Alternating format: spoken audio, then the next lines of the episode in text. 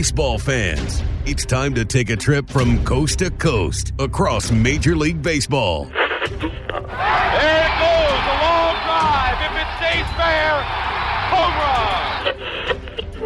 One strike away. Sandy into his windup. Here's the pitch. Swung on and missed a perfect game. Fly ball deep left center. Grissom on the run. Yes! Yes! Yes! The Atlanta Braves given championship. Listen to this crowd.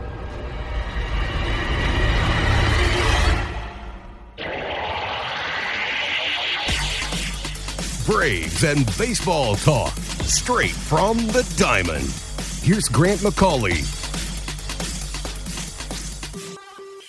Hello again, and welcome to another episode of From the Diamond. As always, I'm Grant McCauley, and it's time for our weekly chat about what's going on with the Atlanta Braves. And gosh, we've got a lot of headlines to get into, a lot of injuries we're going to have to discuss on this episode of the show.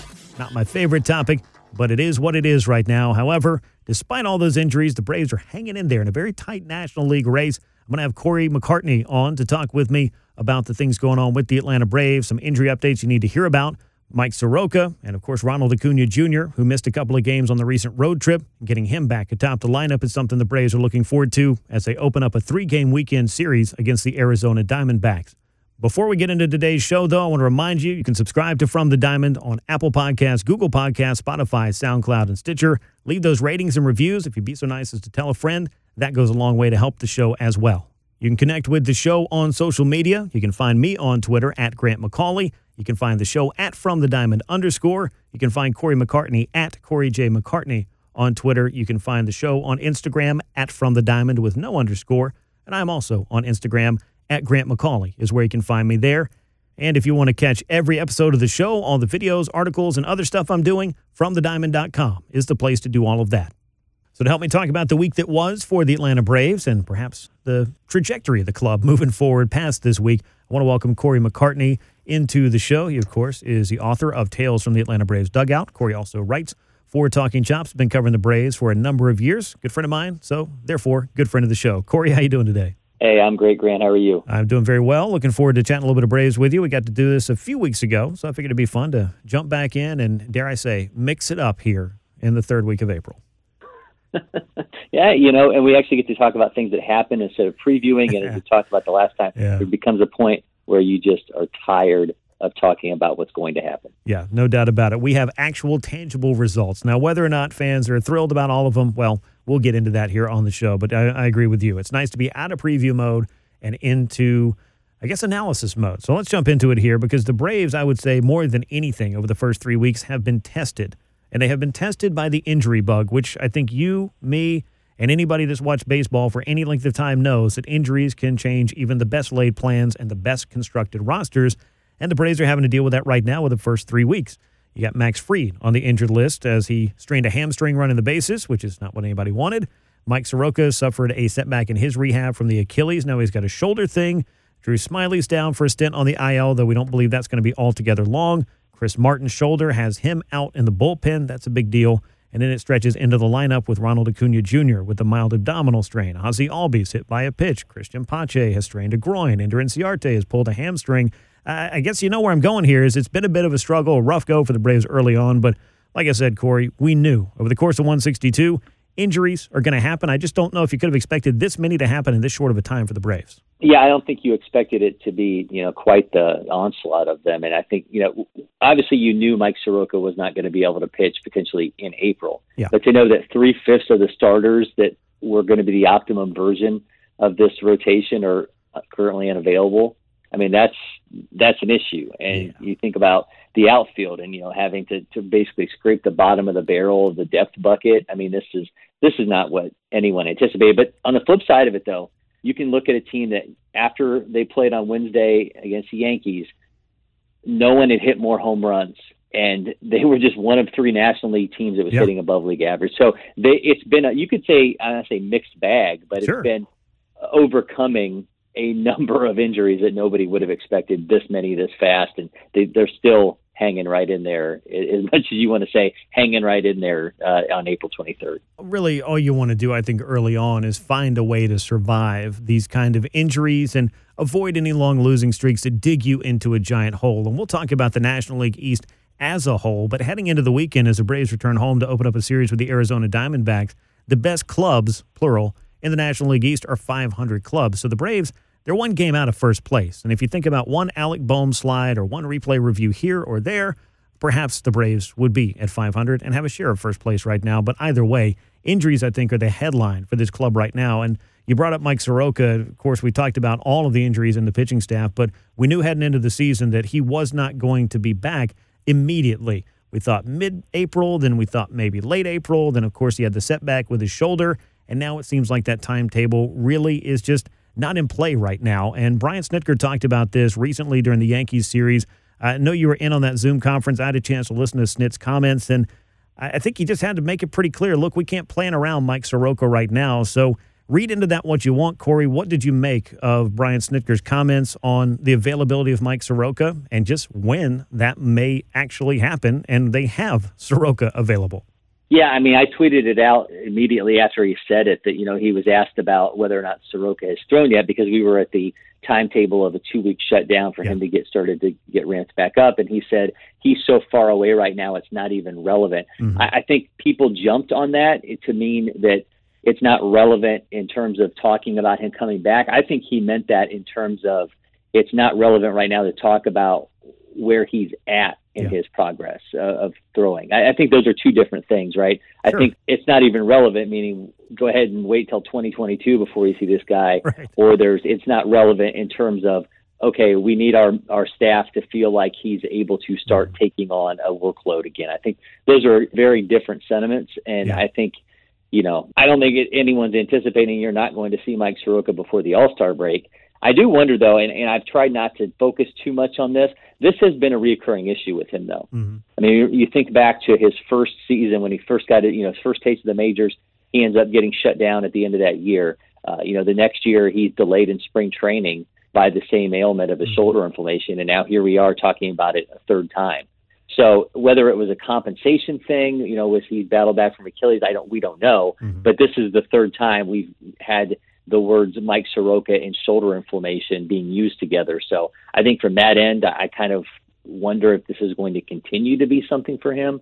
Um, but certainly at this point, it's it's the biggest thing holding him back from being a contributing member of this rotation in 21. Yeah, that's the setback right now that he's dealing with. I think he worked very hard to get himself ready when it came to overcoming the Achilles and trying to check all the boxes in that rehab. But you knew that it was possible that once he really got out there and started going at the rate in which he would, even if he's not worried about the leg and the leg's 100% healed, that he has had quite a lengthy layoff when it comes to throwing on a regular schedule and starting every fifth day and all the rigors that come with that. But uh, going back to Brian Snitker's comments, I really feel like it was not necessarily wanting to comment on Mike Soroka every five, six, seven days until there's really something to comment on. So more than anything, I just thought he said, "Look, we've got who we've got right now. We'd love to have Mike Soroka. I think that was implicit in the comments, but he's just not a factor for us right now. We're just not thinking about it, and therefore he's not relevant." So, if you heard the inflection of the comments, I think you come away thinking, "All right, well, there's nothing really to report on Mike Soroka. He's not close."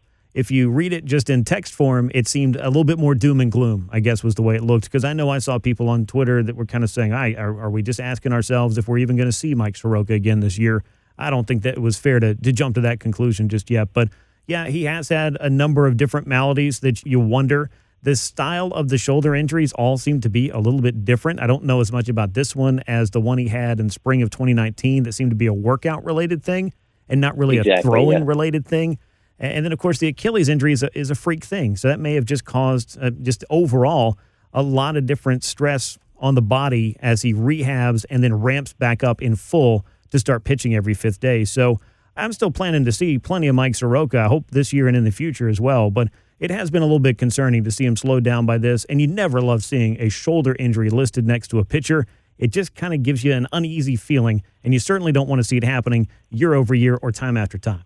Yeah, and if you're Brian Snitker, and you know during that conversation when he made those comments, you're already talking about when are we going to see Drew Smyly? What's going on with Max Fried? Yeah. I don't say it's enough is enough, but you've got a lot that you're juggling mm-hmm. here in terms of figuring out when is this thing going to look anything like I thought it was supposed to right. in terms of the makeup of my rotation. Yeah. So I obviously, like you, read into it a little bit differently, and I, you know, after I tweeted it, I told you before we started recording, I had to go back and watch the video just to make sure mm-hmm. I didn't write it wrong because I think the way people took to it, uh, you wonder sometimes if you didn't the quotes uh, in the comments justice. Yeah, you got a little bit Twitter famous there for a minute, but I don't think it was a bad thing necessarily in this case. And it was just relaying the news. And once everybody had a chance to really step back, parse through it, maybe read the full comments and articles or hear it for themselves on the Braves broadcast, things of that nature, I think it probably made a little bit more sense in context. But we, of course, know that Mike Soroka is not walking through that door a week from now, two weeks from now, whatever it may be. I've said time and time again here on the show that I feel like at this point, when you get into late April with Mike Soroka, even before Brian Snitker spoke this week, I think you have to ramp him up slowly and actually send him out to the minor leagues on a full rehab assignment where he's going to get four, maybe five starts before you see him again. So, are we talking about June here? Yeah, I think that's a pretty realistic timetable at this point even if the Braves don't want to put one on it right now. And of course, I don't make these decisions. If things go well and Mike Soroka can resume throwing in the not too distant future, minor league baseball season starts in just a couple of weeks. I would expect to see Soroka make quite a few minor league starts before the Braves bring him up and insert him back into the rotation. Eh, because at this point, that's where we are. This is not an extended spring training thing, and this isn't one of those have him throw a number of bullpen sessions on the side and then activate him from the injured list. He's just been down for too long, and I think you owe it to yourself at this point, if you're the Braves and Mike Soroka, to do everything to the letter that you can do it to put him in a position to succeed and hopefully not get hurt again. I don't. We obviously don't know how these alternate sites operate in, in totality, right? I mean, we sure. have an idea of what it is.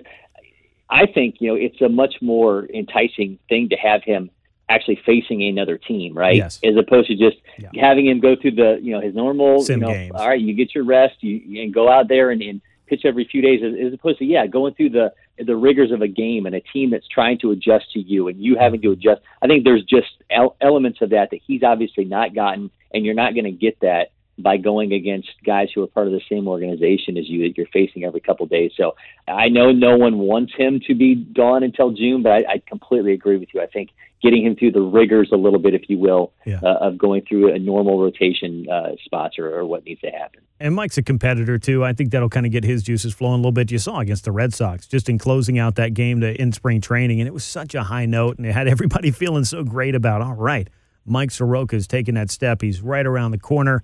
We're going to get this guy back who has a chance to be the real difference maker, if not perhaps one of the anchors of this rotation. And now you just have to wait a little bit longer. But again, as much as it might be tantalizing for fans to think about, ah, I want him back sooner, or to be uh, upset about the fact that he's not here and want to maybe push it a little bit, hopefully this is something the Braves they take their time with. You just want to get it right when it comes to injuries and these kinds of things, and uh, we'll see if Mike Soroka's body is able to just readjust. I think that's a big part of this too. And I know we've talked about it quite a bit with the Achilles and trusting the leg and you know feeling like you can go out and compete without that in the back of your mind. But there were going to be, I think, some other physical tests that were going to crop up, and Mike Soroka is going to have to pass those before he can rejoin the Atlanta rotation. Two guys that are closer, though, at least I would think, to joining the Atlanta rotation, of course, is Drew Smyly, who is slated to make a start against Arizona this weekend. And you would hope that Max Fried and his hamstring will be available at some point in the not too distant future. But I think you hit the nail on the head earlier. At no point this season did the Braves want to find themselves in the boat called 2020, which was missing 60% or more of your starting rotation. But that's exactly where they find himself as we sit here on April the 23rd. Yeah, Huascar Ynoa and Bryce Wilson are both getting starts in a three-game series against the Diamondbacks. Yeah. I mean, that's kind of tell, that tells you everything right there, right? And and Drew Smyly, obviously, you know, expected back on Saturday. I really wasn't that thrilled with them making this maneuver to bring in Smyly. I think, especially when you watch the way that the pitching market kind of evolved, and mm-hmm. you see the guys that were getting less money than Smyly was on a one-year deal, and then what you've gotten from him so far. And I know it's only been, you Couple know, it's stars, been three stars, yeah, yeah, yeah. But I mean, you're talking about the highest, hardest hit rate, 61.3 percent of anybody on the entire pitching staff. I mean, and he's given up three home runs in, in 11 innings. So I really wasn't high on this pickup, and then I mean that's the three guys you're pulling out there against the Diamondbacks. I don't think anybody would have again anticipated that, but um, you know I, we'll see if what they saw. Especially they were they were talked about so much. Anthopoulos did about what Smyly was able to do with the curveball when he was with the Giants. Mm-hmm. We'll see if that can become a much more effective weapon for him. But this is a guy who hasn't been, uh, you know, a real reliable major league starter since he was in Detroit. No doubt. I mean, it's been a while. Uh, really, at any point in his career, has this been a guy who has been a reliable starter? And it's been an injuries thing, but you can be tantalized by the small sample size success of Drew Smyly last year. And I don't think anybody looked at Drew Smyly when he came in and thought, you know what, this guy is going to stay off the injured list for the entirety of the season. I mean, he had a he missed a month of 2020 with a strained finger, so different kind of stuff I guess can happen. But I don't know that that's the move that I would have opened the winter with, but it was one that Alex Anthopoulos and the Braves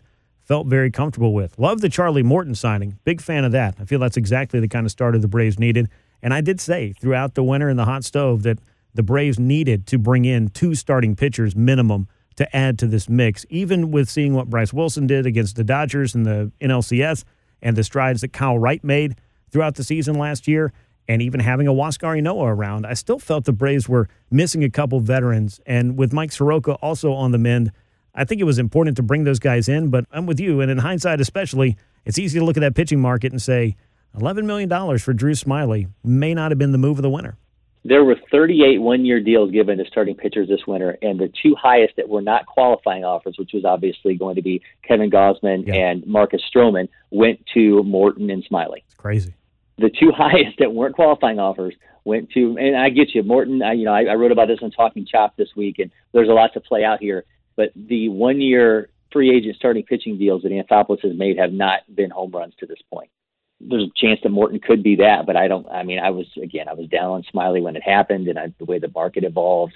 I mean, you think about J.A. Happ and James Paxton and Robbie Ray, Chris Archer. None of them signed for more than 8.5 million.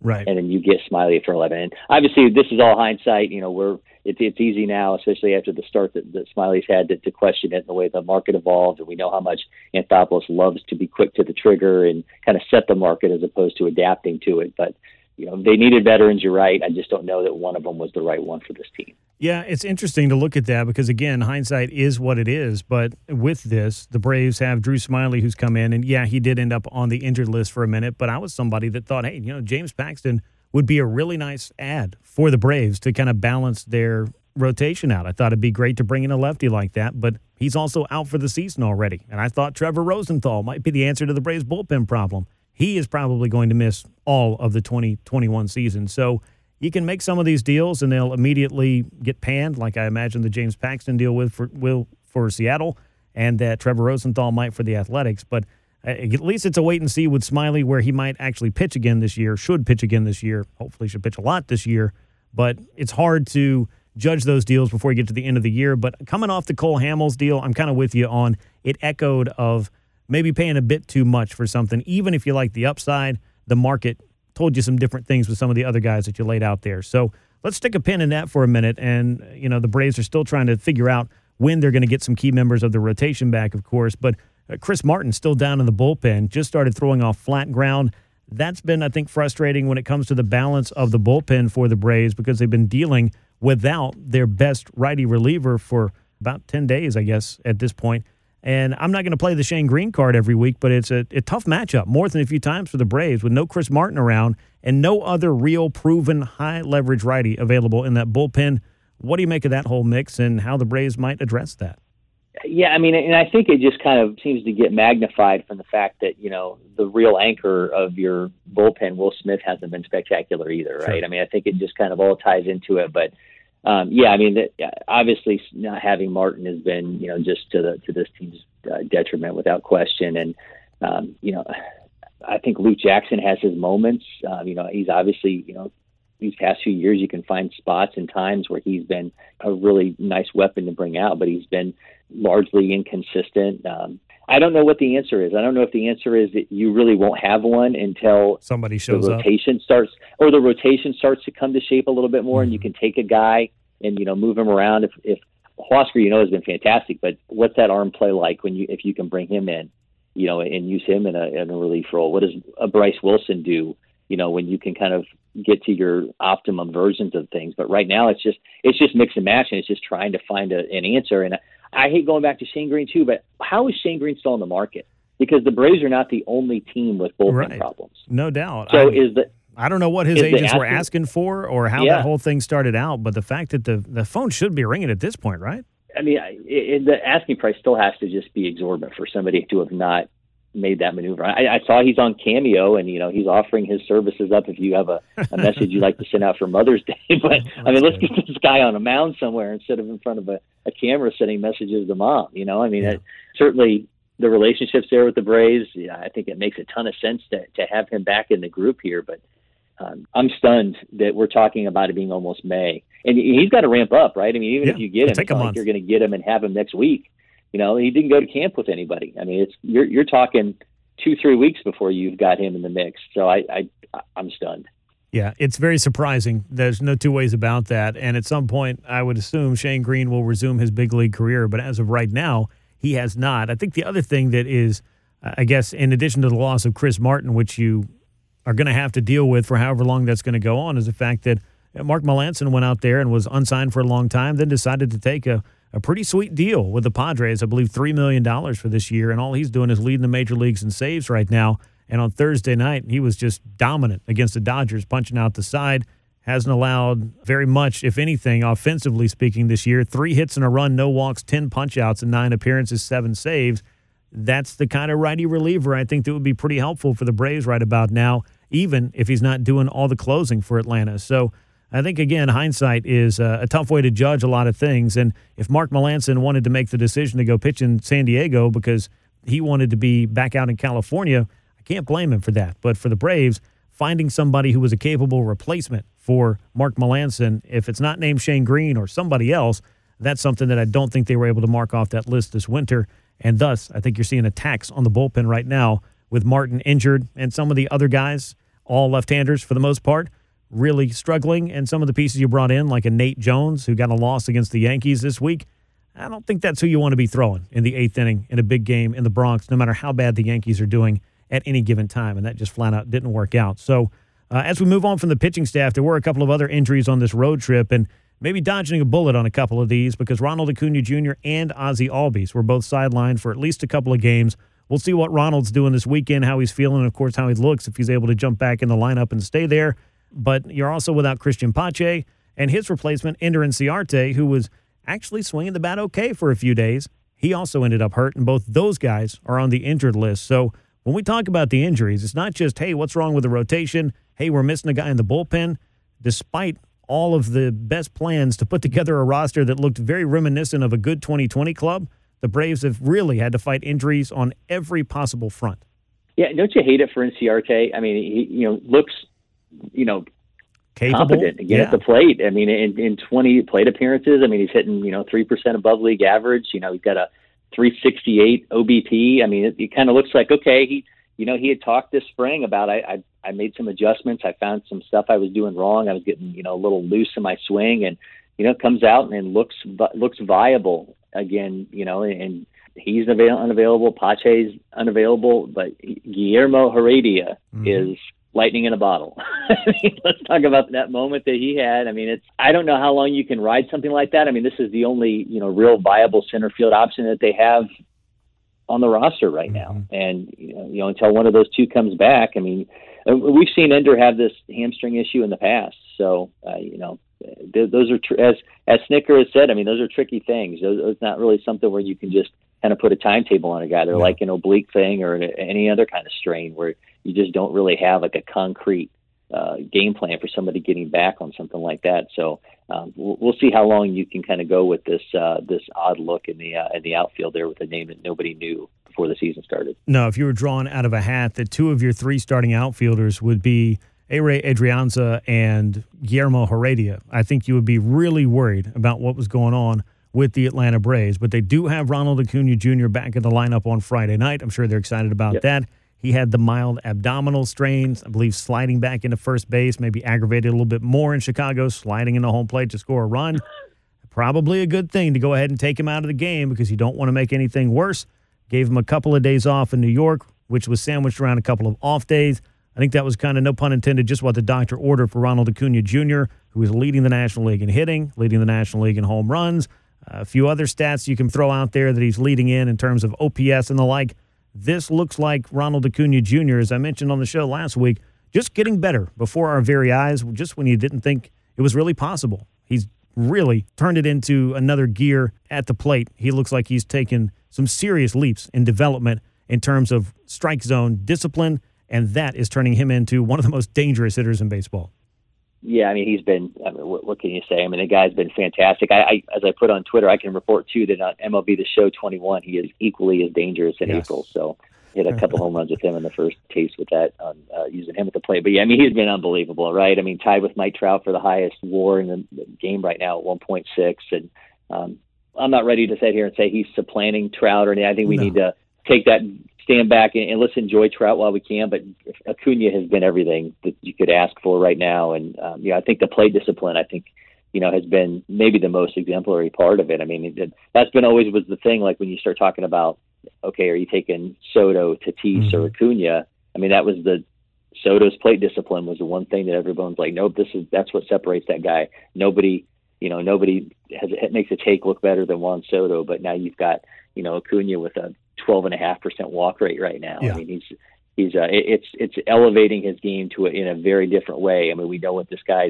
the, the bat's explosive. You know, he's extremely athletic, but that play discipline is just is it's definitely coming along. Just in case you'd like some silly numbers, and I love silly numbers when it comes to Ronald Acuna Jr. because I know he's going to post some of them. They won't be quite this silly, but just humor me for a moment. 162 game pace for what Ronald did over the first 16 games before finally having to take a seat with that abdominal strain. 71 home runs, 162 runs knocked in, 92 walks, only 102 strikeouts, 31 steals. Now here comes the fun stuff. He's hitting 419. Well, that's probably going to be tough to get there at the end of the year. 486 on base, 887 slugging, on pace for 213 runs, 264 hits, 64 of those doubles, 11 triples, and then, of course, those 71 home runs. So if you're looking for silly video game stats, Ronald Acuna Jr.'s baseball reference page can give you a lot of those thus far in 2021. So good to have him back in the lineup. Ozzy Albies jumped back in there in the Yankees series, so he's back as well. He's dropped down in the order a bit. Freddie Freeman bumped back up to the two spot. Marcell Ozuna back up to three. The one other guy that's just not off to a hot start, and again, it's April. We're talking about three weeks of the season, but the Braves going to need a little bit more out of, I think, Travis d'Arnaud in order for Ozuna to get some protection and thereby Ozuna to be protecting Freddie Freeman to the level or something close to what he was doing in 2020, even if he doesn't flirt with the Triple Crown. Yeah, I mean, it's, it's interesting when you think about this that, you know, catchers are raking right now. I mean, they're, you know, Willson Contreras, Yadier Molina, Wilson Ramos, Salvador mm-hmm. Perez, JT Realmuto, they're all hitting higher than 42% above league average. There are 10 teams with catchers who have collectively their catchers have OPS of 807 or better, and the Braves are not one of them.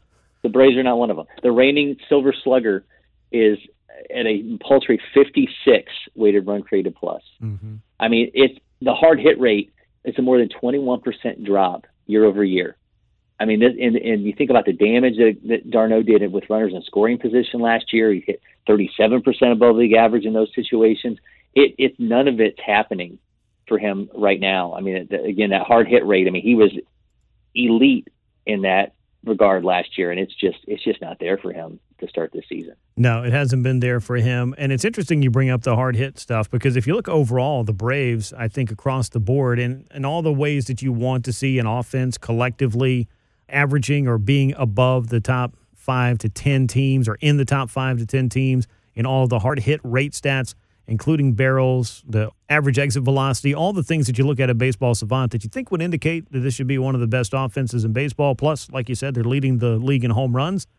A little bit strange to see some of the names on this lineup really not having the kind of seasons that you'd think they would be having if the Braves were going to be holding next level uh, stats in terms of the advanced metrics that you look at for how hard and how frequently the Braves are hitting the ball hard. So, I guess to stumble all the way through that and to actually make a point here, Austin Riley has been this really crazy paradox in all of this because his hard hit rates are down. They're as low as they've been in his career. However, this guy is finding his way on base more times than I think he has in any three, four, five game stretch of his career without doing something that you always talk about with Austin Riley, and that's striking out. I sent out this tweet after the Yankees series, past 18 plate appearances for Austin Riley. So on the road trip, five for 10 with a homer he hit at Yankee Stadium. He had five walks, couple of hit batsmen, a sac fly, but zero strikeouts over the last few games. And I just find that to be encouraging, if nothing else. And I'll really circle his at bat against Aroldis Chapman in game one of that Yankees series. That might have been the best overall plate appearance I've seen from Austin Riley in just about any situation. And I'm not trying to, you know, become all hyperbolic on it or anything, but I've seen him hit plenty of home runs. I've seen him hit some very big home runs to help the Braves win games. But when I look at overall approach, Austin Riley has clearly done something to alter that this year, but finding a way to take this approach and put it with the kind of power that he has, I think that is the key. That's what he's looking for, isn't it? Well, think about two years ago. I mean, he, you know, he, obviously explodes in the scene, but that year he ends up with a 36% strikeout rate, and he only walks 5% of the time. Now you're looking at a 20% K rate and an almost 11% walk rate. Mm-hmm. There's been obviously a change there. You mentioned, you know, just the the inability to hit the ball hard for him right now. I mean, 84% exit velocity uh, miles per hour. That's so he's in the bottom nine percent of the league right now uh, in that regard. And we've watched him kind of go from this period where you know his rookie year he kills fastballs and he can't hit anything off speed. Well, now he's hitting 167 against fastballs and he's hitting 500 against off speed. So it's like we've watched this guy try to figure things out along the way, and mm-hmm. it's not all come together at the same time. But you always find little pieces that make you think that it's going to come together eventually. It's just this isn't the Orioles, right? I mean, this isn't a situation where you can just sit back and let a guy have a long time to figure it out. So I think he's gone through this process these past three years where it's been an accelerated learning process in people's the leash is short but just people are, are waiting for him to finally put it all together i think mm-hmm. we've, we've always seen nuggets of it but we've not seen austin riley really put it together outside of that first few weeks when he was a rookie back in 2019 mm-hmm. As you look at it now at 24 years old austin riley still coming into the weekend has played 149 career regular season games that's not a lot it's less than one full baseball season clearly dealing with the pandemic. He dealt with an injury, a knee injury back in 2019 that slowed him down a little bit.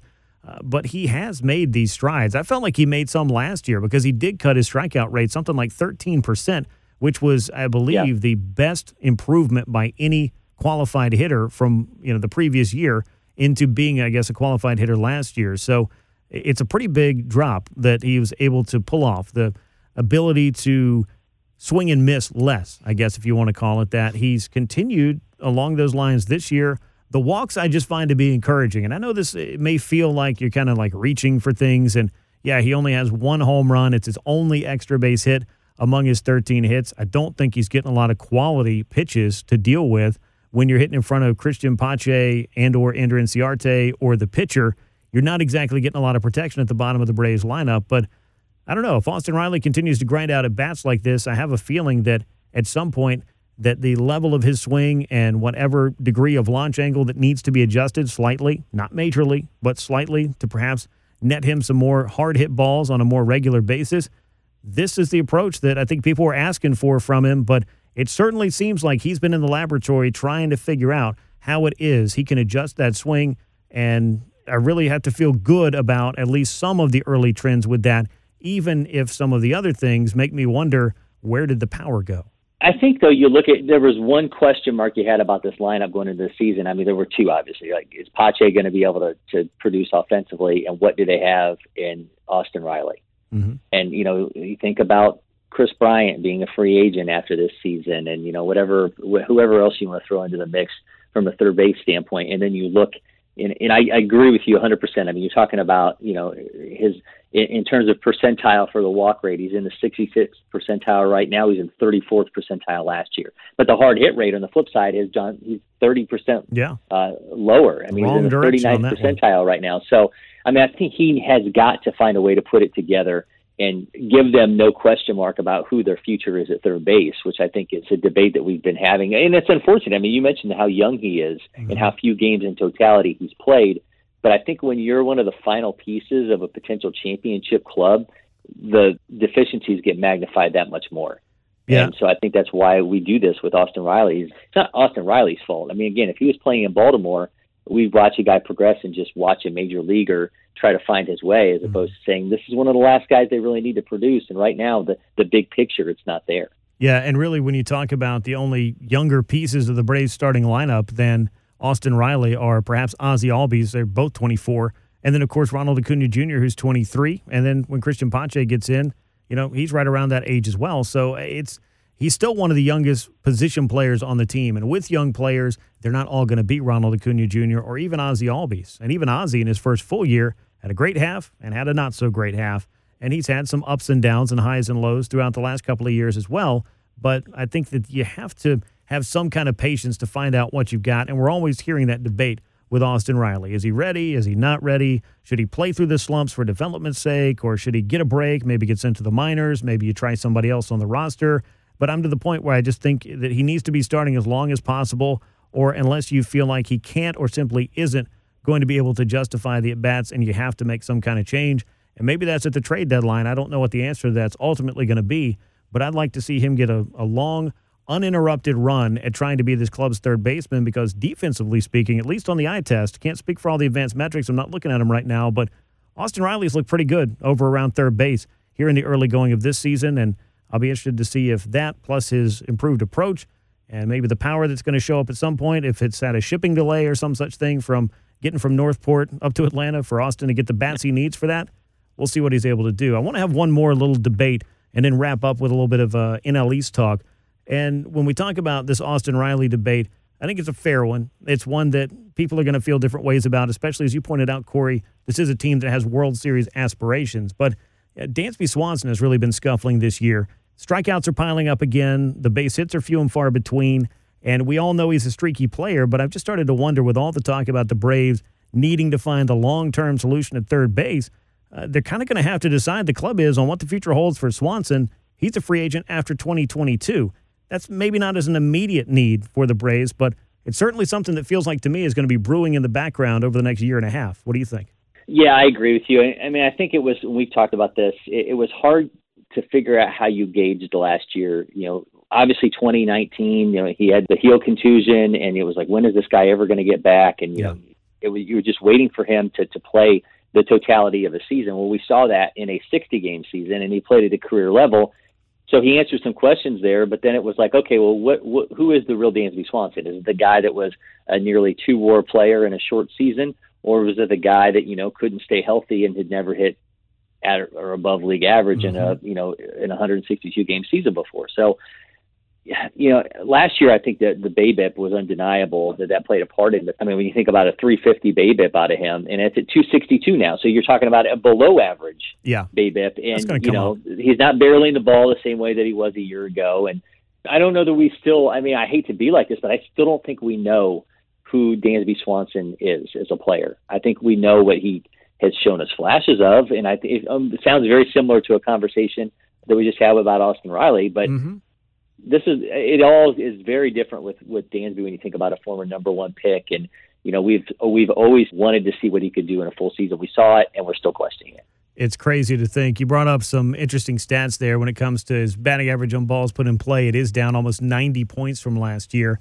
Also, looking at his home run rate is down sharply. His strikeout rate's up just a little bit. Walk rate's right about the same it's interesting that his exit velocity is up a couple miles an hour from last year in terms of the average. His hard hit percentage is up almost seven, almost eight percent from what it was last year, but his line drive percentage is down. So it's early, it's small sample size theater. There's a lot of different things we can extrapolate from that that probably won't tell us much 75 plate appearances into the season, but he, he hasn't looked the same just yet. He hasn't looked comfortable just yet, but he's not alone in the Braves lineup when it comes to that. But I still continue to look at the fact that there's a very large class of free agent shortstops that's going to hit the market.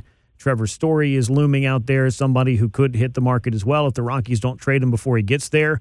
I'm not saying the Braves are going to trade for Trevor Story tomorrow, but I would say that Trevor Story would make the Atlanta Braves an awfully good baseball team if they did decide to do that. But when it comes to answering the question of who the long term answer at shortstop is for the Braves, I don't know that you can assume at this point that it's going to be Dansby Swanson beyond 2022. And I guess that – is what I'm kind of curious about to see how he is able to set himself up in 2021 heading into his last year of arbitration eligibility. Dansby, to me, I mean, more so than anybody in the clubhouse, when you talk about how much the mental aspect and not getting in your way from a mental standpoint of the game, Dansby's that to a T, right? I mean, he's mm-hmm. he's someone that I imagine has an entire shelf of self help books and stuff on psychology and how, how Yeah. you think about winning and how you visualize winning.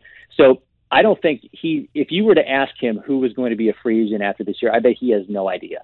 I bet he has no idea that Javier Baez and Carlos Correa and Corey Seager and Trevor Story, Mhm. that all these guys are going to be free agents after this year. No clue. But would that change? I think there's certainly an aspect of pressure added to him in 21 when you think about the fact that those guys are all available. Yeah. And does the team get in a situation where they have to rethink? Is this the guy that's going to be our our long term? Because obviously, you know, Braden Shewmake is you can get excited about him, but when you talk about a final piece of a puzzle, and if you could add that, obviously they've invested in Dansby, and he's mm-hmm. a big part of this community and all the stuff that he does. But I I think I think he's really under a lot of pressure to show that he is I what agree. he was last year, and it's not happening right now. Yeah, no, I absolutely agree, and it's just it's not something to get lost on in the third week or fourth week of April to talk about you know what's the future of Atlanta Braves shortstop because Dansby Swanson had 75 lackluster plate appearances, but it is something that I feel like used to come up quite often throughout the season from pretty much 2017 on. And by the way, the most games that Dansby's played in a big league season, still that 2017 campaign. He has missed time, Cory, as you mentioned, with a couple of injuries. But I will say this when it comes to late and close, clutch situations, the playoffs, this is a guy who shows up when the lights are bright. One bad base running mistake in the NLCS last year, notwithstanding, I got no complaints about Dansby Swanson in the big game. So that's something he seems to have a knack for. I wouldn't call that an intangible because it's very tangible. You can read the stats right there on the sheet. He's extremely good when the pressure's on, but for whatever reason, just a very streaky player and therefore somebody that's going to, I guess, be the focus of some debate for some period of time. But let me wrap up with this the National League East standings coming into the weekend are pretty close through the first three weeks. One game separating the top of the division from the bottom of the division. Only two teams at 500 right now. Everybody else just a couple of ticks below. Braves one game out of first place three weeks into April. If I told you that back in spring training, you'd probably say that's acceptable. It's early.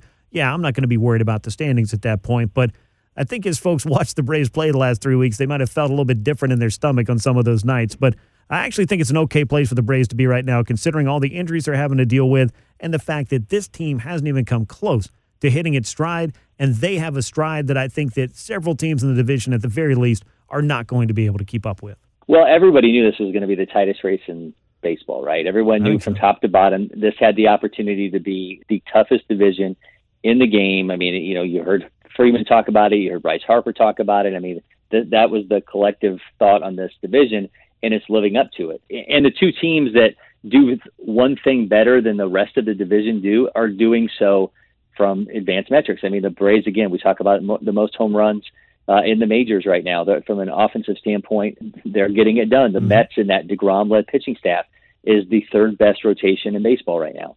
So everything kind of, I think, what you thought it was going to be, it just it's not necessarily that the top team in this division was going to be 500.